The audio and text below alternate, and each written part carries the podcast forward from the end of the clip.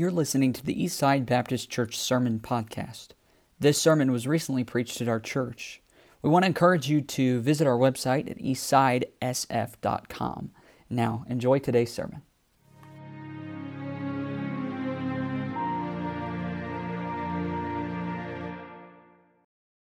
All right, well, let's go to, let's open our Bibles to Numbers chapter number 19. And when you find that, I'd ask that you'll stand for the reading of God's Word.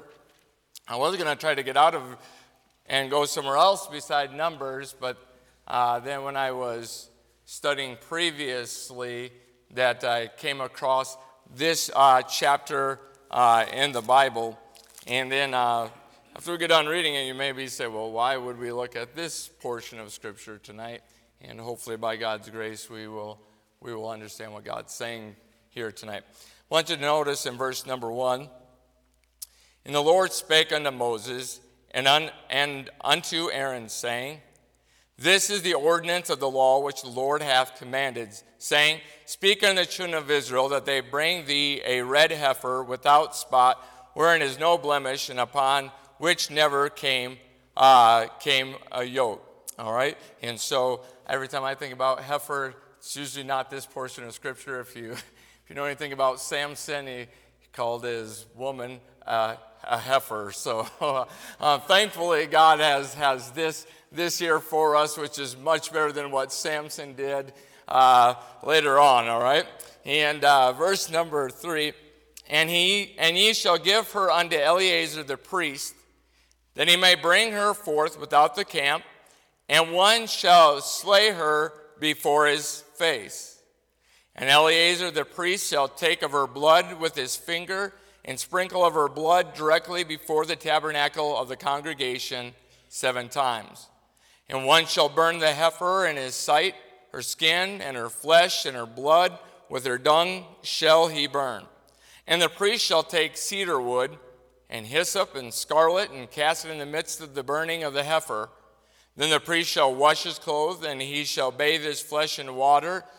And afterward he shall come into the camp, and the priest shall be unclean until the even. And he that burneth her shall wash his clothes in water, and bathe his flesh in water, and shall be unclean until the even. And the man that is clean shall gather up the ashes of the heifer, and lay them up without the camp in a clean place, and it shall be kept for, for the congregation of the children of Israel for a water of separation, it is a purification of sin. And he that gathereth the ashes of the heifer shall wash his clothes and be unclean until the even, and it shall be unto the children of Israel and unto the stranger that sojourneth among them for a statute forever.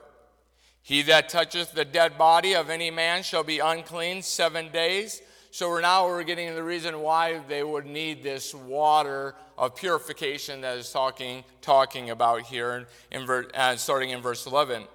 Says, "And he shall purify himself with it on the third day, and on the seventh day he shall be clean.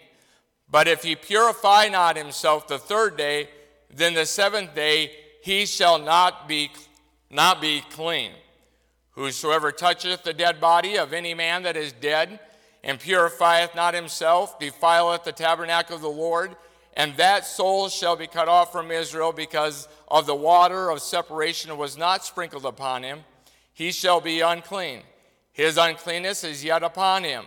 This is the law. When a man dieth in a tent, all that come into the tent and all that is in the tent shall be unclean seven days.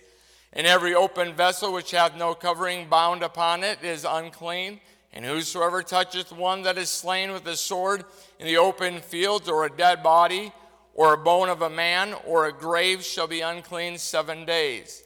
And for an unclean person they shall not they shall take of the ashes of the burnt heifer of purification for sin, and running water shall be put thereinto in a vessel.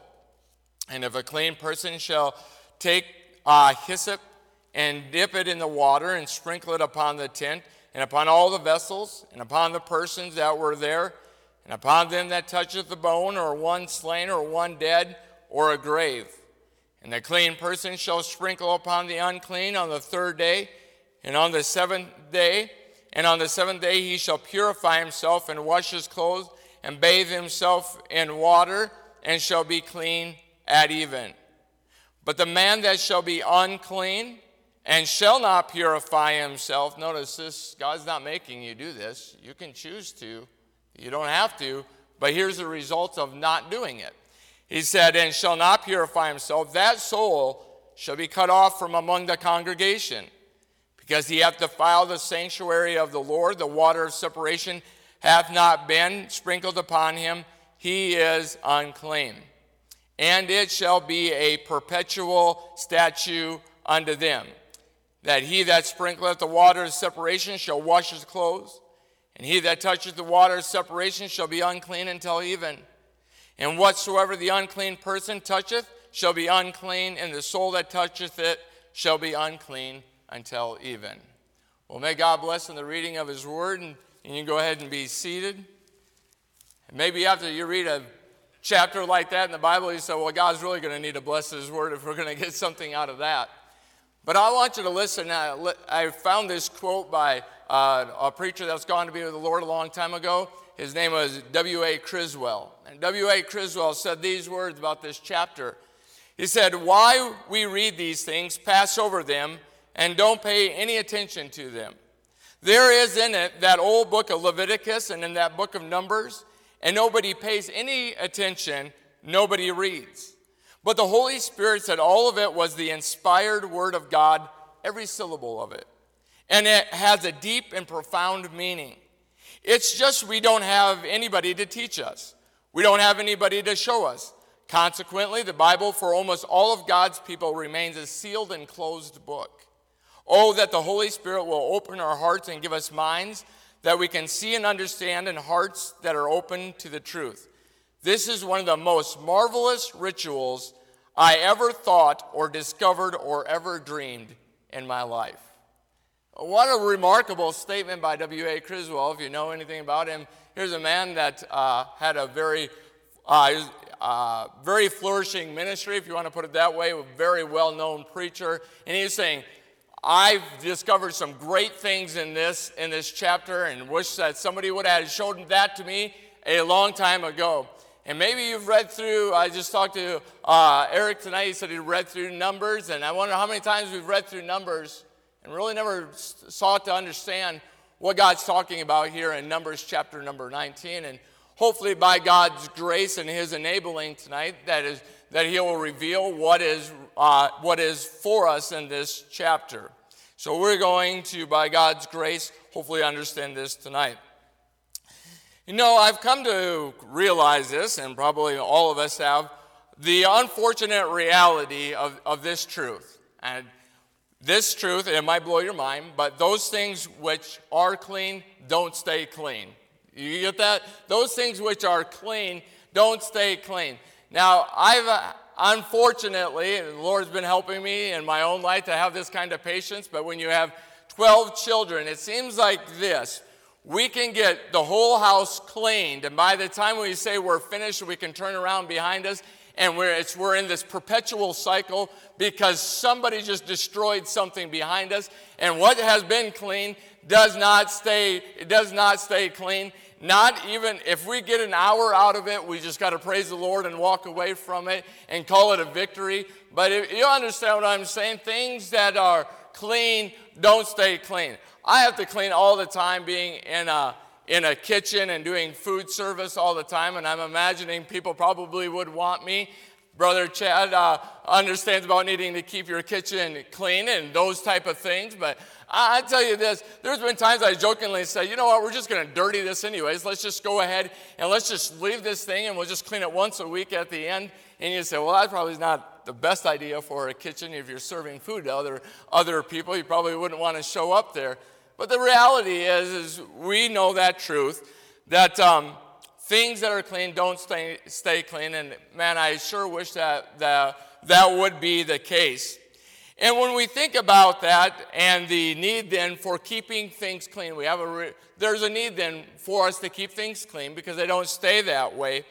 And we have to deal with we have to deal with dirt then, right? Because if we don't deal with dirt, then the effects of dirt, I mean, it, it, it can be uh, devastating. It can be, it can break things down. It can be very, very bad for, for your health. And so we understand that um, we have to deal with dirt and, it, and its effects, and, and it's all around us. It's a contaminating influence. You're not going to be able to avoid it, uh, no matter how much you try to do it. And when I think about that fact, that how dirt is and how it contaminates everything, and really it offers us a, a great picture and illustration because there's a bigger contaminant that we must deal with than just the dirt that's around us. And I'm not talking about physical dirt, I'm talking about spiritual dirt. There is a contaminant that you and I, all of us deal with, and you've all dealt with it even today, and the contaminant is, is sin. It is a contaminant that the reality is, I would like to say that we could, once clean, we could always be clean, but the reality is we still get dirty, do we not? We can have our faith and trust in Jesus Christ, which many of us in this room are. We know Christ is our Savior. But the reality is, we may uh, positionally be saved in a relationship with Christ and a relationship with God, but we still get dirty, do we not? Do we still not spiritually in our lives have to deal with the constant uh, effects of, of sin around us? And, the, and so, because of that, there is a need to be purified. There is a need to be clean. There is a need in our walk in relationship with Christ to deal with the contaminating effects of sin in, in our lives. And when you come to Numbers chapter number uh, 19, we are dealing then with an illustration and a lesson that God has given to us, dealing then with the subject matter of sin in our lives and dealing with its contaminating effects, effects uh, in our lives. As long as you're drawing a breath of air, you're going to need Numbers chapter number 19. And you say, well, you're making, you're setting a very high standard for this chapter to get that much out of it. I think by the time we're done, you're going to be like, I think we could probably gone a little bit further, but for sake of time, we will, we will give what we can tonight and let God apply it to your hearts. Now, what we see in this, and when we look in the book of Numbers, truly Israel, uh, Israel was going to need a good cleaning. They were going to need a good cleaning. This chapter deals with the subject matter of things that are clean or unclean, and most specifically, dealing with people that are clean and unclean. And when we must understand when we, we deal with the terminology of clean and unclean in the, in the Bible, we're no, we know from what I've just said and what we've just read here tonight that being clean and unclean is not just a matter of, of, of physical property that was something that they were going to have to deal with. We even see that in here. There was going to be a washing of their bodies and taking care of those things, rightfully so. But when we deal with clean and unclean, we are dealing then with things that are spiritual uh, in nature. You see, in verse number nine, says, A man that is clean shall gather up the ashes of the heifer and lay them up without the camp in a clean place, and it shall be kept for a congregation of the children of Israel for the water of separation, it is a purification for sin. So you really get an idea right there what God is talking about when we're dealing with things that are unclean. In a relationship to God, it is that which separates us from God. Because it's calling a water of separation. In other words, these waters are supposed to help someone that's unclean. And so put it together, you're talking about sin then is that which causes a separation uh, before us, before God. And, uh, and so we, we see this throughout the, the Numbers, we see it throughout the book of Leviticus over and over again about things that will render one unclean or separate before, the, before God. And so, clean and unclean then ultimately deals with one's relationship before God. And uh, this was obviously a major deal for them because God was the one that had redeemed the nation of Israel. It was God who wanted to dwell in the midst of them, that God that wanted to be with them. And God said, now, if we're going to walk in tandem, if we're going to walk in relationship here, if we are going to be one in all of this, then we are going to have to deal with these things. And that when you're unclean, it breaks that unity that I want to have with you. It breaks that relationship that I have with you. And that's what we have here. The Bible uses such words as when they were unclean, and if they would remain unclean, God said that they would cut them off. that could either mean that they would leave you out or you would have the death penalty. He said, Well, that, that sounds pretty severe. Well, that's how God's view of unclean is. It would cut you off of the relationship that you had with God. You couldn't go up to the tabernacle. You couldn't, you couldn't have that close relationship with God. You see that how you were separated even from the congregation of Israel itself. It broke that fellowship and relationship, and if uh, and it would even affect your service for God. So we have this idea about being uh, about being clean in one's relationship with God. One title for a sermon that I saw said, "Cleanliness is not next to godliness, but cleanliness is next to holiness." Now that's a good that's a good line. Cleanliness is next to holiness. Because how else can you approach a holy God unless you're in a holy state? Because God cannot allow something unclean in His presence. And so the matter of cleanness was something that God had already been dealing with the nation of Israel uh, previously. See, earlier in Numbers, God was getting the camp ready. Uh, they had been at Mount Sinai, they had received the law, they had received the plans for the tabernacle, they had built it. And God said, All right, we're going to lay some ground rules before we go on a road trip here. And uh, this is how we are going to perform and we're going to function. And one of the things that he mentioned to them in Numbers chapter number five is he was dealing with specific things in the camp. He was saying, before we can move forward, there are matters that will render us unclean and that we need to deal with these very things. And in that, he was talking about if there's a leper in there, you have to deal with leprosy. And I, from what I read in the Bible, you probably don't want to have lepers hanging out in the camp. Probably want to take care of that. He's talking about if people have different issues of, of, of blood and different issues of the body. I'm thinking that's probably good after seeing my kids with stomach viruses and things like that. Let's take care of some of those things. But he said this also that they had to deal with the subject matter of touching touching a dead body. Now you may say to yourself, well that's not a big deal because I don't know about you. I've touched some dead animals in my life, but I have never ever ever touched a dead body. I've never touched a dead body. I've been to some funerals where people laid over loved ones and touched them, and maybe I'll, maybe that'll happen for me. But there's just something about it that I've never touched a dead body, and I'm just like, I don't know. There's just something about that whole thing. I'm like, I'm, I'm fine. I, I believe the Bible. I believe all that. I don't need to touch a dead body, all right? Never would make a good mortician for sure, all right? But most of us probably never have ever touched a dead body, and you're like, you read something like that, and we, we put it in our context of our own mind, like, well, big deal, don't touch a dead body. But put it in their context. Put it where they're at. Do you understand that before this, they had a little problem with God? Okay, maybe it was a really big problem with God. That's why we have this book of Numbers here talking about their whole wondering. The reason why that they were going to wander for 40 years in the wilderness is this is there's a story about these 12 spies who went to spy on Canaan. 10 were bad and 2 were good.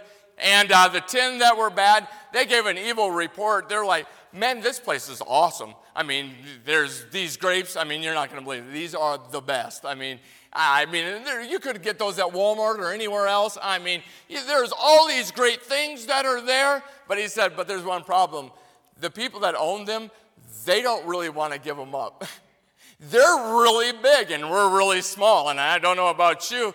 I, I, all I've done is raise sheep my whole life, and I don't. What's a shepherd boy going to do against somebody that's a trained warrior with a sword and, and all of that? And uh, but there's two guys that said, I don't care what we have. We'll whoop the fire out of them. We'll take every single inch of their land. We'll take their crops. We'll take their cattle. We'll take their city. God's for us. We're going to do this and just watch what we're going to do. Well, you know the problem is is the minority didn't get listened to at all.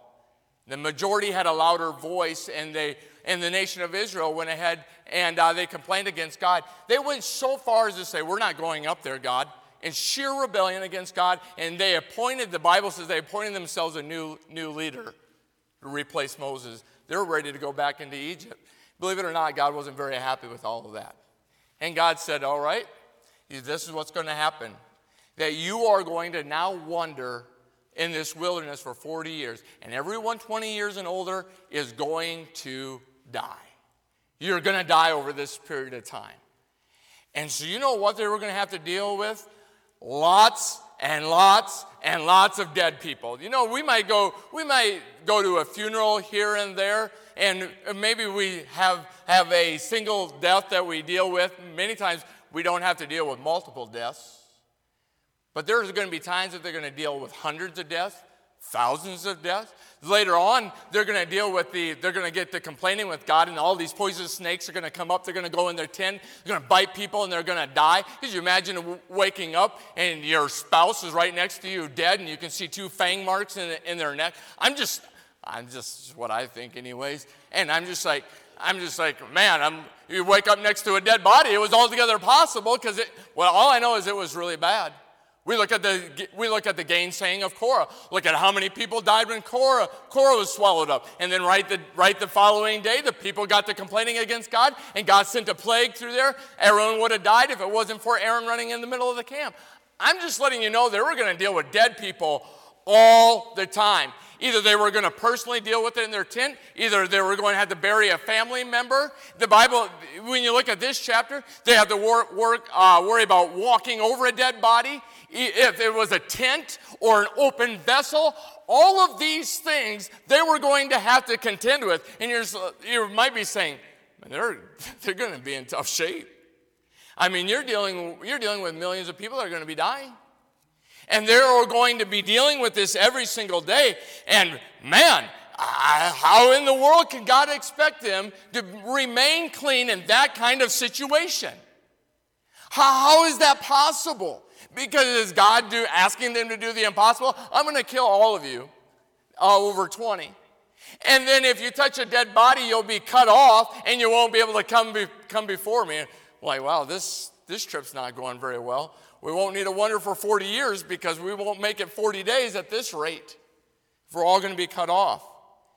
But I want to tell you this, but God in his great and rich mercy. You see, they deserve none of this. They deserve none of what God was going to do for them in this chapter. They deserve none of it.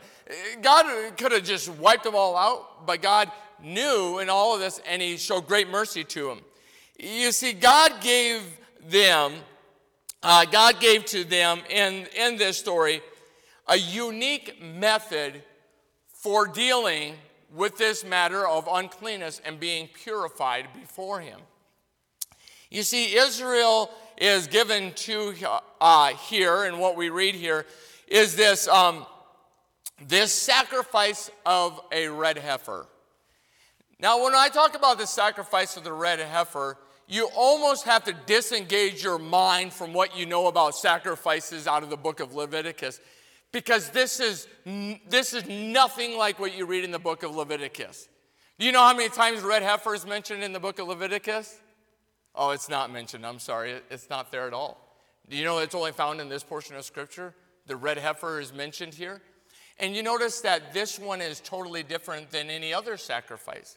Because every other sacrifice, the priest itself would kill the animal. The person would also would relate themselves. Their sins would be transferred to this animal.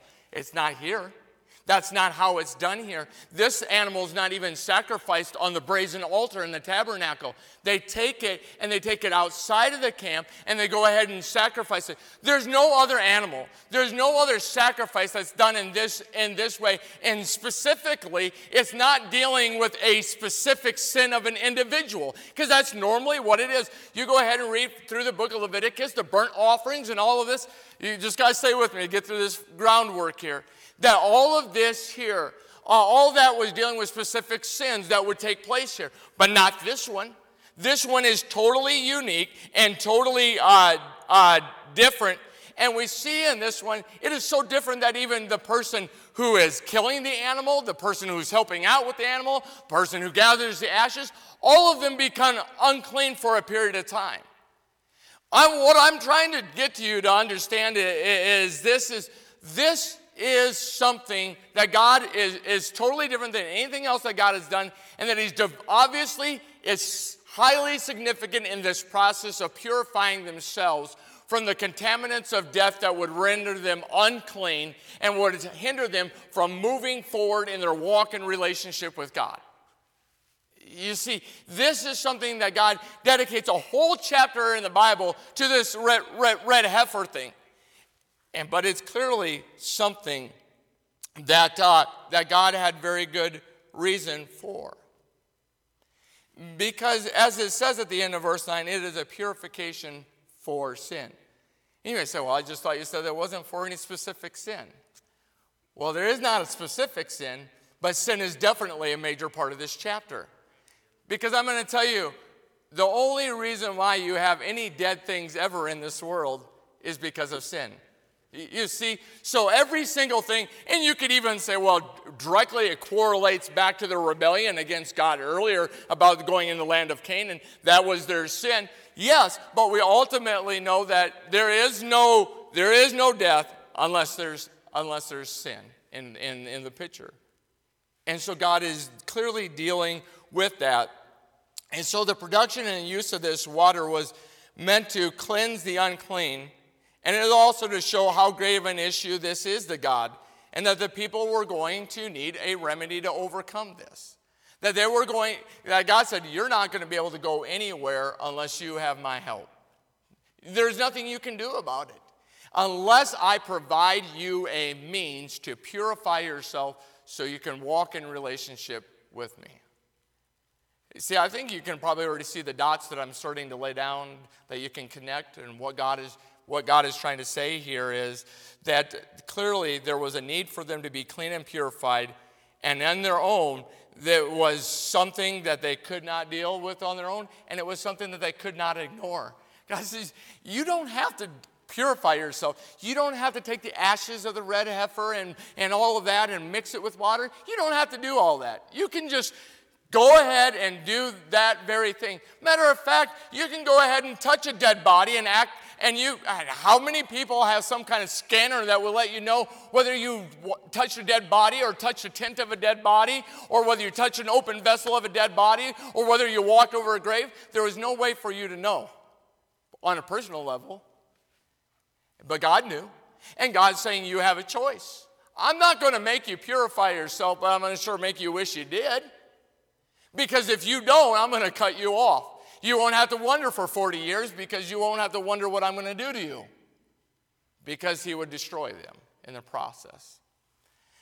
Now, what we have taught for us from the Bible clearly is the need of cleansing for the nation of Israel is an illustration of the greater cleansing that each and every one of us needs. You see, the instructions point to the cleansing that we need in our own lives because we need purification from sin. We need purification from sin. And uh, the prophet Isaiah said, But we are all as an unclean thing, and all of our righteousness is as filthy rags. But the Bible says we are already condemned to be unclean. We're, we're not progressing. We're not getting better. I, we may have more technology, but we are just as unclean uh, as we've always been. You see, because the fact of the matter is, we we just even had a funeral here recently. Every funeral we have here is, is visible, visible proof positive that sin is in the world. Someone may, well, well, I don't know if there's evil in the world. Well, every time somebody dies, there's proof positive that God said, I'm going to give you a visible example. What I told you back in the Garden of Eden, that the day you eat thereof is the day you break my commandments, is the day you die, and every single funeral is a verification and proof positive that what God's saying is true, that sin is entered into the world. And we know Romans 5:12 says, Wherefore is by one man sin entered in the world, and death by sin, and so Death has passed upon all men, for that all of sin. I, I know my kids take some of my traits, you know, that from their father, help me with that, but, but we also take the trait from our, our first man, Adam, our first father. We all, we all die. And the fact of the matter is, left in our own sinful state, we will never be able to have that relationship with God we will be we will be cut off everyone has the need to be made clean because we are eternally separated from god But yet, the defiling results of sin are not just something that we experience before salvation, but it is something that we even deal with after salvation. Jesus gave the greatest illustration of that ever right before he was crucified. Because he sat down with his disciples and he did the function of a, of a servant and he began to wash the feet of all of his disciples. And Peter, thankfully, in his, in his boisterous manner that he is, that God used him to give us a great truth. Because Peter's like, uh uh-uh, Lord, you don't wash my feet. You're, the, you're number one, and I'm way down here somewhere. You should never be washing my, my feet. And the Lord said, No, no, no. You, you have to understand what's going on here, Peter. That I, it must needs that I clean you. And he's just like, Well, then if you're going to wash my feet, then wash my whole body. And I can about imagine the Lord's like, Now calm down, Peter. We got to slow down, slow the roll here. We got to understand something here, real quick. You're already clean, Peter, but one part of you is not clean. And it's his feet that the Lord was washing. What, what was he saying? The feet is what you come in contact with this world all around you all the, all the time. If you're a normal human being and, and are able to walk, you're going to be uh, coming in contact with this world around you with the feet. And what the Lord was talking about is this is the defilement that comes through our daily walk each and every day. The, the fact of the matter is, you look at this, this, this chapter, it really illustrates it well. I mean, they could come across dead things all over the place in the tent, in a vessel, on a grave, walk over a body. I mean, it could walk over a grave, an unmarked grave, and you could be unclean. And the fact of the matter is that you and I must deal with then this defilement of sin, which is all around us, that it's in our daily life, each and every day. There's no way that we can escape it. Paul tells us a whole chapter in Romans chapter number seven. He said, you know, it's bad enough that we have to deal with all the sin that's outward, but I have to deal with the man that's inward. And I constantly find a war taking place. I want to do good, but the good I would do, that I do not do. But that which I wouldn't do and I shouldn't do, that's what I find myself doing. And I find within myself a war taking place in my members. That's what he's talking about there. A real, genuine struggle. I'm really thankful that Paul wrote that because what he's trying to illustrate to us is this in my daily walk, I have a struggle with sin.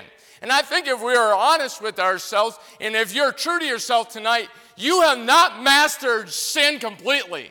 And the fact of the matter is, is you have that same struggle going on in your own chest. And if you're saying tonight, I've got it whipped, I'm going to tell you that's the deceitfulness of sin, and you're in a worse spot than you realize. You see, we have to deal with the defilement of sin that's around us and in us all, all the time. You can't turn the TV on and see something that wouldn't entice you to have a wrong thought, a wrong idea, a wrong motive. Here's something another coworker says that, that maybe you know you shouldn't laugh at, but you find yourself laughing at. You see other lifestyles that are glorified, and it, sometimes it's easy to say, Man, I wish I could do what they did.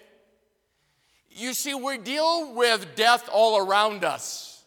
And by that I mean the contaminating effects of sin all around us. We, we, can't, we cannot avoid this. You can try to live yourself in a monastery like some people try to do, but you know what? Sin follows you to the monastery. You can lock yourself in a room, but as long as you're in the room, you're in trouble because we have to deal with the defiling effects of sin in our lives. You know what I'm thankful though when I read this chapter, and this is the part that I really like to get to, is when I look at this, God in His great mercy, He just doesn't say, Too bad, guys. You have to live with this fallen nature. You have to deal with sin. And even if you get saved and you're right with God, you're still going to have to deal with sin. Have fun at it. But you know what? That's not what God's doing. See, in this, what God is trying to show to us is, is this it is the remedy and the means for us living a pure and holy life before Him and dealing with sin. You see, when we read this chapter, what's so good about it is this this is 100% guaranteed an illustration of Jesus Christ. I can guarantee it 100%. Because sometimes the Bible is its own great commentary. And the Bible says this in the book of Hebrews neither by the blood of, of goats and calves, but by his own blood, he entered in once into the holy place, having obtained eternal redemption for us. For at the blood of bulls and of goats, and maybe you're familiar with this, but here's what the next phrase says and the ashes of a heifer sprinkling the unclean sanctifieth to the purifying the flesh, how much more shall the blood of Christ? See, the Bible gives its own interpretation. Well, I, never saw that in Numbers 19. Well, that's what it's talking about. The, God, through the Holy Spirit, says, look at Numbers 19. It is talking about the purifying power of Christ in our lives to deal with the contaminant of sin that we have to deal with whether it's on a permanent, eternal basis or whether it's on in our daily lives. This whole chapter deals with the work of Jesus Christ. And we don't have time to go into all the typology, but I'll just give you a couple examples of, of that that is supposed to deal in there. Do you ever notice that the sacrifice again wasn't at the tabernacle? It was without the camp. And the Bible says that Jesus was sacrificed outside the city, that he wasn't sacrificed in the camp. You ever notice that it was they took a heifer that had never been broken? In other words, had to be completely yielded to those that were taking it to there? That Christ is completely yielded? And I find this interesting. See, when they burned the heifer, you notice that they didn't just throw the, the cow in there and burn it up, but they threw some other things in there. Threw cedar in it. You know what that is? That's wood. Do you know what the cross was made out of? Wood. There's hyssop. You know where hyssop's first mentioned at in the Bible? It's this thing called the Passover, when they spread blood on the door, and Jesus said he was the greater Passover. And I don't think it takes much for us to figure out what scarlet is. If you don't know what color scarlet is, it is red. So you're dealing with, now listen, you're dealing with clearly the cross and sacrifice of Christ. Then all those ashes are put in water. You know what water is meant to do here? Clean you. Do we not sing, uh, Have you been washed in the blood of Jesus? Have you, have you experienced his cleansing power? The cleansing wave, that's a, I was hoping we were going to sing that song tonight, the cleansing wave. That's an awesome hymn. But that's what we're dealing with this. This is a picture then of Jesus Christ then and of, of his work. Time won't let us go into all these things, but I would, I would implore you to study out these pictures because Christ didn't just all of a sudden show up in the New Testament. He was all the way in Genesis and he goes all the way through. If you allow God to speak to you, you'll see it. And so when we look at this, we find then where our help then is dealing with this uh, dealing with sin and dealing with purifying ourselves before God. Because when you look at this, if we are going to be made, uh, be pure and to walk in purity and to deal with sin in our lives, when we look at this chapter, we should want to live a life of purity because the finished work of Christ should motivate us to do such that what Christ has done for us should make us want to say, I do not want this, this lifestyle. As much as the world allures, as much as our flesh pulls at us, we should say, This is what Christ has done for me. This is, this is, look what the sacrifice that He made for me. And, and so I can be clean, that I can have fellowship with God, that I can be used by God. I will, I do not want to do this because what Christ has done for me motivating sacrifice. I was thankful earlier uh, I had Brother Juan came over and he put in an electrical panel at my house, and it was good to finally really just talk to him. I'm not talking about just talking about how the weather is. I mean, I'm glad you, it's fun to talk about those kind of things, but spiritual things, those are fun. I like that. And uh, he was sharing his testimony with me, and I was just like, we could have almost swapped lives to a degree we were in prison at the same time and probably almost crossed paths when we were there because we were there at the same time. It was pretty amazing. But the reality is, is I know from talking to him and uh, what God has saved him from, the cross has become a motivating factor in his life to want to live a life differently than he did before he got saved. If he did, that's the only reason why he's here. I know the pull of the lifestyle that he was in, and he needed a greater power than the pull of the lifestyle that he was that he was in and he found it and it's his motivation now You say, Well, I don't have a testimony like that. Well, I just think even uh, I know Brother Hardy, I know his dad, I know his grandpa, I, I, I know that he got to grow up in a Christian home. But you know what? That should be even more motivation because you have no idea what Brother Juan went through. You have no idea what I went through. You have no idea what other people have been saved a long time. That should be motivation that the cross of Christ has saved you from that. You've never experienced that before in your life. And you say, why would I want to give in, give in to sin? Why would I want to yield myself to that? Because of what Christ has done. See, it's not just people that have been saved from a wicked lifestyle, but it's those that have been ever experienced it at all should be motivated. I wish to God I would have had a testimony like Brother Hardy's, but I don't have that. But I do have the cross of Jesus Christ, and I can look and see that He would sacrifice Himself for somebody like me who mocked and made fun of Him, and yet He would yet be merciful to me to save me. That's motivation enough for me to want to sit there and go, you know what? The finished work of Christ, that's my motivation. Because you may be fatigued tonight saying, man, it's why do I, why should I keep fighting? I keep resisting sin and it gets just a pull in my life. And it just seems like all I'm doing is battling all the time. But I'm going to tell you this what Christ had done for you should be the motivation for you to get up and to fight every single day because he died so that we would yield our members as servants as righteousness, not to yield our members as servants of unrighteousness, is what Roman tells us. The, the cross of Christ is not meant to be some historical thing. It's not meant to be, well, you're preaching about the cross again. We've heard about it a million times. Yes, and you need to hear about it one more million times because it's just that motivating it should be to your life. If the cross has lost its motivation in your life, then you need to come before an altar and ask God to help you to turn your eyes upon Jesus. Look full in his wonderful face. And ask God to give you a full glimpse of his face tonight and say, God, I need to see you in a way I've never seen you before. Because I'm going to tell you this when Christ becomes more real in your life, when He becomes closer to you, when you're more motivated for you, I'm going to tell you this sin loses its power quickly because Christ conquered it. But you know what? I know I need to be motivated. and we all know we need to be motivated. But the fact of the matter is, we, we still mess up, don't we? I mean, we I mean, I have good intentions. Oh, I do. I don't think I've ever really just got up in the morning and said, you know what, God, I'm going to do this today. And just just outright just defy God's word. You know, I, normally that's not a normal day for me. I hope that's not a normal day for you. If that is a normal day for you, I'm just going to tell you this. You may want to examine your relationship with Christ because no child of God should want to wake up every day and say, That's what I'm going to do today. But you know what I do? I do those things which I shouldn't do, and I know it.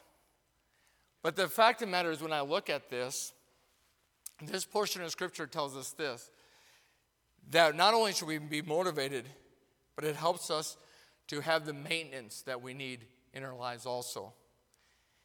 You see, I was telling Pastor Jet, this is what's amazing about this.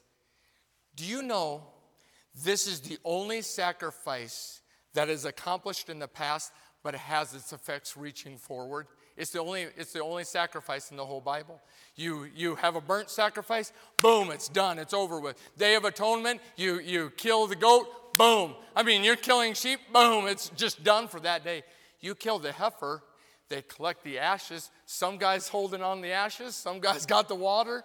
And every time you need some, some water and ashes, there's somebody around to give you some water and ashes. Because the accomplished deed in the past has present effects in the future, too. You know that illustrates the work which Christ has done on the cross. It is a finished work, but it's not finished. Isn't that awesome? It's finished, when he said, It is finished, I have accomplished, I have paid the debt that Christ, that, or paid the debt for sin, I have satisfied a holy and righteous God, it is finished. But also at the same time, it's not finished. Because there's a big word in this in this chapter, I'm not going to turn, look at it right now. It's the word perpetual. This is a perpetual statue. You say, well, I don't know big words like that. Okay, that means it just go, keeps going. It just doesn't stop. That's what perpetual means. And it's that this keeps going each and every day of our lives. And what God is trying to say to us, and I believe what God is trying to show to us, is getting to the practice of daily confession in our lives, to deal with sin in our lives. Man, I think a lot, of, a lot of people say, well, I read, my, I read my Bible daily and I pray daily. But if you're not confessing, I'm really wondering if you're really praying. Because I'm imagining confession is something that should be a normal part of your life each and every day. Didn't Lord, when the, they asked the Lord, he said, Lord, will you teach us to pray? We love how you pray. The Lord said, I'll give you an example. All right? It's not the Lord's prayer, but I'll give you an example. And in that, he said, and he said, forgive our debts. Before dealing with forgiveness with other people, he's saying, you deal with your own. Well, this person needs to get right. Well, they may need to get right, but you may need to, you need to get right. You know, I have no problem, and we should be praying for the needs of other people, and like, oh, so and so is sick, and we pray that God would heal and raise them up. Praise God, we should do that. Old Joe, he needs a job. Praise God, we should do that. But if you're not praying about your sin in your life and dealing, dealing with it, you know what the Bible says? That your iniquities cut you off from God? That God's saying, yeah, that's good, but you need to deal with this first. You ever wonder why maybe you don't have prayers answered is because you haven't dealt and confessed with sin in your own life? I'm just, I'm just saying. Well, God's answer is no. Well, is it possible his answer is no because you won't humble yourself before him and confess? You know what the word confess means is basically to come into agreement with, that you see eye to eye with God. God, that, you know, you say, well, it's not that bad. Well, you see it as way God says, and all sin is bad, and you get on your knees and you confess, confess that before God. See, confession is something that we definitely need in our lives. I just read this in my Bible reading, and it, and it gives a great, really, what confession and what it should lead to. The prophet Jeremiah said, Only acknowledge thine iniquity that thou hast transgressed against the Lord thy God. That's called confession, all right? And hast scattered thy ways to the stranger on the green tree, and ye have not obeyed my voice. Okay? That's that's confession. You have transgressed, you have not obeyed my voice. And then the next verse says, Turn ye. You don't even need to go any further than that. That God says, Acknowledge that you have not obeyed me and turn ye. You know what turn ye means? Repent. In other words, we confess and repent. And the Bible says if we are that if we confess our sins, he is faithful and just to forgive us our sins and what? And to cleanse us from all unrighteousness. See, I wonder if we sometimes live defeated lives as believers because we do not grasp the power of Christ to be able to forgive our sins if we just have the practice of confession in our lives. The reason why sins have become stronghold in our lives is because we haven't learned to con- practice confession in our lives. I'm not saying that's the reason, but I'm telling you, it makes me wonder. Because we know it's important to read your Bible and go to church, be a witness, but it's just as important to have confession as a normal part of your life, uh, normal life as, as a believer. You see, when we sin in our lives, it should be something like this that we should want to rid of it as soon as humanly possible. There is a hymn, and, uh, and it really says it right. Is thy heart right with God? And that's what I have to ask you tonight. Is your heart right with God? And in that chorus it says, washed in the crimson flood, cleansed and made holy, humble and lonely, right in the sight of God. Maybe it's time you go to the laundromat tonight.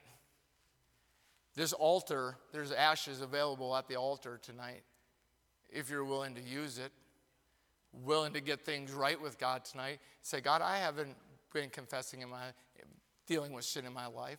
Or God, I'm just tired of fighting, but maybe tonight you're some motivation that God's given to you. And may I just say one more thing? That I know a lot of you in here, and I know a lot of you have a testimony for Christ, but I'm just going to share this with you. You could have touched a dead body and nobody would have known it in that camp. And you may be super religious tonight and but be as dead spiritually as can be. And it's time to drop the charade. It's time to come forward. It's time to embrace what Christ has done for you and what God has provided for you. It's the only way you're going to move forward. It's the only way it will prevent you from being cut off and so you can have a relationship with God. All right, let's go ahead and stand and we'll have a time of invitation here.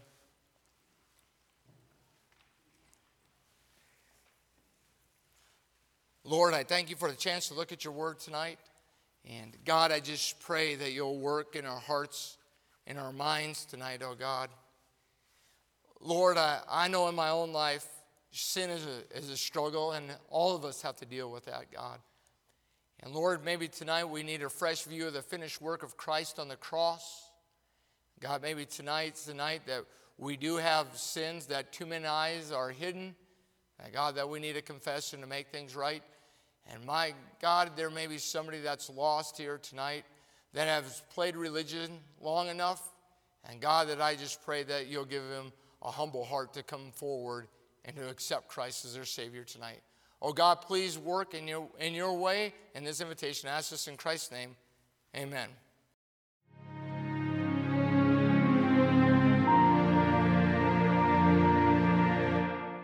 We want to encourage you to visit our website at eastsidesf.com.